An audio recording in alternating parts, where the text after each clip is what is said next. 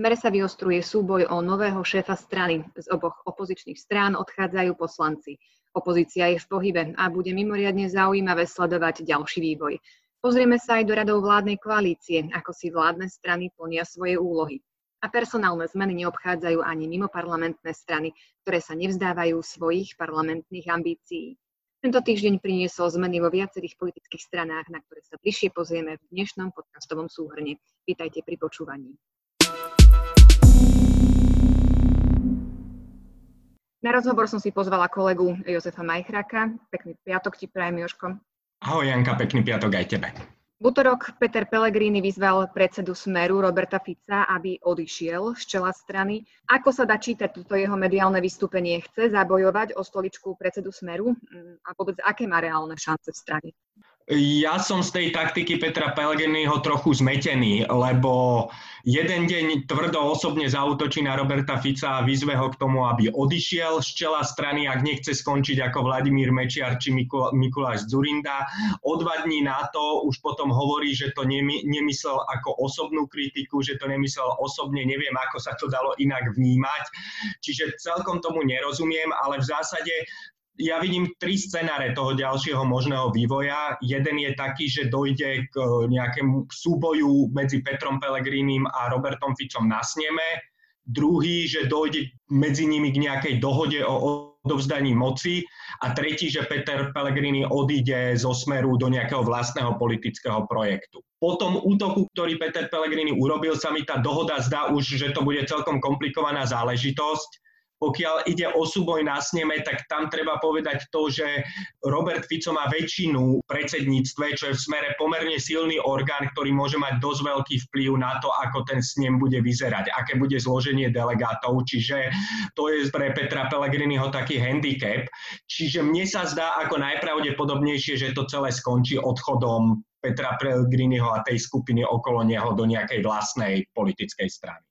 Zdá sa, že teda hrá to na to, že si bude zakladať nový politický subjekt. Nie zo všetkých tých signálov, ktoré sú teraz, ale však samozrejme tie veci sa rýchlo menia v politike, ale zatiaľ toto sa mi zdá ako najreálnejšie.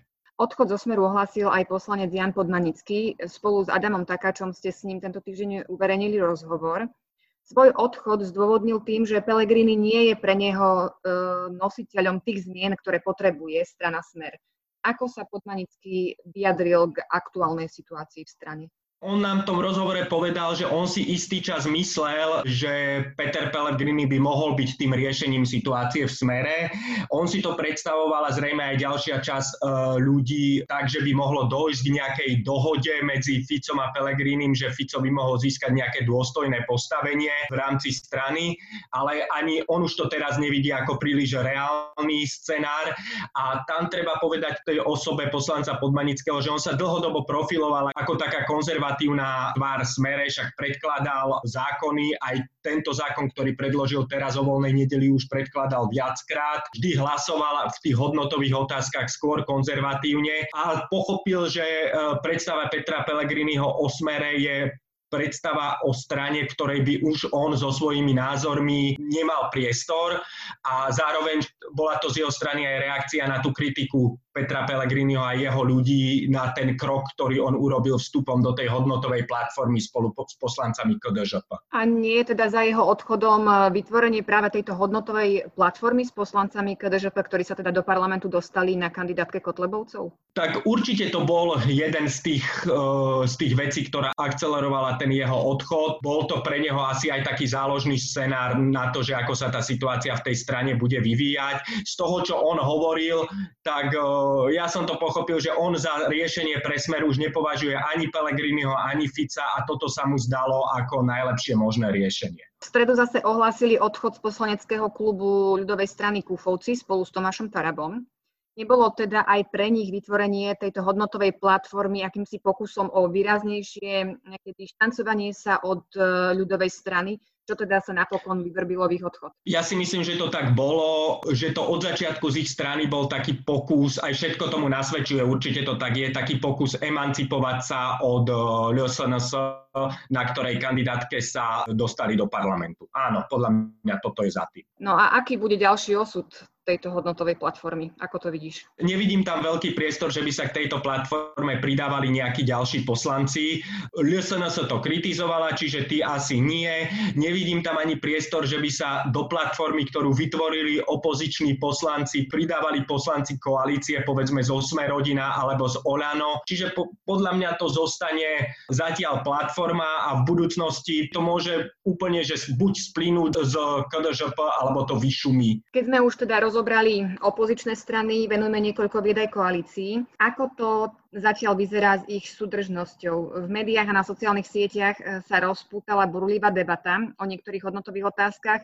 Ide ale aj o súčasný nejaký stred konzervatívcov a liberálov v tej politickej rovine? Určite v tej koalícii sú na tieto témy rôzne názory, však tá koalícia je rôznorodá, je tam liberálna strana SAS, aj v poslaneckom klube. Olano sú liberálnejší poslanci, rovnako v strane za ľudí, čiže akože určite iné názory na tieto témy tam sú, však túto situáciu nejako upravuje aj koaličná zmluva, kde je teda aj bod, že okrem návrhov, ktoré sa týkajú ochrany života, bude musieť o všetkých ostatných návrhov tam byť súhlas koaličnej rady, ale ja si nemyslím, nemyslím zatiaľ, že, že tieto témy, prípadne tieto rôzne názory na tieto témy by nejako ohrozovali stabilitu tej koalície, že by to smerovalo k nejakému rozpadu.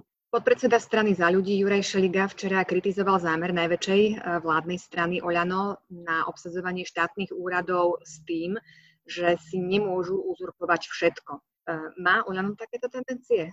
Ja som to zachytil, myslím si, že sa to týkalo prednostov okresných úradov. Tá kritika, to, čo naozaj vždy boli politické funkcie, ktoré určovala vláda, chápalo sa to dlho, že tie okresné úrady a ich prednostovia sú ako keby takou predlženou rukou vlády v regiónoch. Čo ma na tom trochu zaraža, ak je pravdivá tá informácia, ktorá bola medializovaná, že vlastne o všetkých týchto nomináciách rozhoduje Olano, tak by sa mi to zdalo trošku zvláštne. Je to proste neštandardné, keď koalíciu tvoria štyri koalície koaličné strany, aby o všetkých prednostoch rozhodovalo Olano. Povedal by som, že to je trošku neštandardné riešenie. A trošku sa divím, že by tie ostatné koaličné strany s tým boli uzrozumené, že by to len tak akceptovali, že všetky posty prednostov pripadnú Olano. Alebo ľuďom, ktorých nominuje Olano. Tak akože určite je to najsilnejšia strana, ale zároveň je to koaličná vláda, čiže všetky posty, ktoré budú obsadzovať, by na tom by mala byť nejaká dohoda a určite to podľa mňa nemôže byť tak, že, že tam budú ľudia len, ktorých, e, ktorých, nominuje, e, ktorých nominuje Olano. Aj strana za ľudí stojí pred voľbou nového šéfa. Andrej Kiska odstúpil z postu. Skloňujú sa mená Šeliga či Remišová, ktorí by ho mohli nahradiť. E, do akej miery môže nové vedenie strany zamiešať karty, čo sa týka rozloženia tých konzervatívnejších a progresívnejších síl vo vládnej koalícii. Tam sa to zatiaľ interpretuje tak, že to bude nejaký súboj medzi Veronikou Remišovou a Jurajom Šeligom, však ako nejaký zápas dvoch krídel, ktoré jedno je ako keby liberálnejšie a skôr vidí tú budúcnosť napríklad aj v spolupráci s progresívnym Slovenskom, druhé je ako keby konzervatívnejšie, lenže ja si nemyslím, že to je úplne kľúčová vec vzhľadom na budúcnosť tejto strany. Tá strana po odchode Andreja Kisku to bol jeho osobný projekt. Potrebuje mať aby prežila, potrebuje mať zaujímavého politického lídra, ktorý dokáže aj rôzne tábory vo vnútri strany spojiť, ale hlavne dokáže byť zaujímavý v politike, aj vo vyhraňovaní sa voči napríklad uh, Igorovi Matovičovi, aj vláde, a, ale aj voči opozícii. A môj pocit je taký, že ani Veronika Remišová, ani uh, Juraj Šeliga celkom nesplňajú tento predpoklad zatiaľ. Skôr sa mi tam zdá, že ako keby tam bol ešte priestor pre niekoho tretieho, kto by do tohto súboja nastúpil a kto by mohol byť zaujímavejším lídrom ako oni dvaja. Poďme ešte krátko aj k mimoparlamentným stranám. V sobotu bude mať e, s ním Most Hit, na ktorom sa bude voliť nové predsedníctvo. Zároveň bude s ním aj takou definitívnou bodkou za aktívnym politickým účinkovaním Belu Bugára. Čo sa dá ale od maďarskej politiky v budúcnosti očakávať? Bude mať celoštátne ambície? To je otázka, že čo sa od nej dá očakávať. Určite bude mať celoštátne ambície. Si myslím, že tá ambícia vrátiť sa do parlamentu, aby mali mm, slovenskí Maďari parlamentné zastúpenie, tu určite bude. Je ich viac ako 4, je to 400 tisíc obyvateľov, ktorí vždy mali svoje politické zastúpenie, čiže určite sa, určite sa o to snaž, budú snažiť a ja si myslím, že ak tam dojde k nejakej integrácii a nájdu spoločnú cestu tie strany, že by vedeli, že by sa nejako vedeli integrovať a spolupracovať, tak to je aj veľmi pravdepodobné, že sa do parlamentu môžu vrátiť. Čo bude také zaujímavé je, že ako to bude mať podobu tá nejaká nová integrovaná spolupráca Maďarska, že či to bude mať podobu, ktorú razil Bela Bugár, čiže nejakej štátotvornej strany, ktorá si síce bude presadzovať svoje menšinové záujmy, ale zároveň bude pripravená ísť aj do vlády, riadiť vlastne túto krajinu a spolu rozhodovať, alebo to bude taká čisto menšinová strana upriamená iba na tú maďarskú agendu a, pome- a povedzme veľmi blízka niektorým kruhom v Budapešti, že tam budú mať veľký vplyv Fides a, a maďarská vláda. To je otázka, akou cestou, akou cestou sa poberú. A samozrejme ešte je otázka aj to, že či nájdu nejakého lídra typu Belu Bugara, ktorý tu roky stelesňoval tú maďarskú politiku na Slovensku. Zmeny sa čakajú aj v KDH, ktoré už druhýkrát zostalo pred bránami parlamentu. Alojzovi Hlinovi sa nepodarilo vrátiť KDH do hry. Podarí sa to Milanovi Majerskému, ktorý už oznámil, že sa chce stať šéfom KDH. Ja si myslím, že tá výzva pre Milana Majerského, ktorý je zatiaľ jediným kandidátom, však môže sa objaviť aj niekto ďalší, je vlastne, aby, aby nie že KDH vrátil do hry, ale aby ho že udržal aspoň v nejakej hre. A to je, že udržal ho preferenčne na nejakých 3-4%, že by tá strana pri ďalších voľbách, keď sa bude hovoriť o nejakej predvolenej spolupráci, mohla byť zaujímavým partnerom pre takúto spoluprácu. Nevidím moc veľkú šancu, že tá strana samostatne by sa dokázala do, e, dostať do takej pozície, že, že by mala istotu, že sa do parlamentu vráti. Po neúspechu v parlamentných voľbách sa vyvodzovali personálne dôsledky aj v zoskupení PS spolu. Spolu Juraj Hybš, Progresívne Slovensko stojí tiež pred zmenou šéfa. Svíta progresívcom na lepšie časy? No, najlepšie časy, no tak tá strana má pomerne silnú značku, tiež tam bude s nimi otázka tam, či, sa stane, či zostane predsedom Michal Truban, ktorý sa vzdal, alebo aj Irena Bihariová ohlásila kandidatúru, ale tak tá strana rozhodne nie je mŕtvá, však oni tých 7% neprekonali veľmi tesne, tá strana stále žije, má určite nejakých podporovateľov. E, otázka je, aká bude tá jej stratégia, či bude pôsobiť samostatne, alebo dojde k nejakej spolupráci zo spolu, integrácii, alebo aj s nejakej spolupráci so stranou, e, so stranou za ľudí, ale ja si myslím, že tento projekt prežije,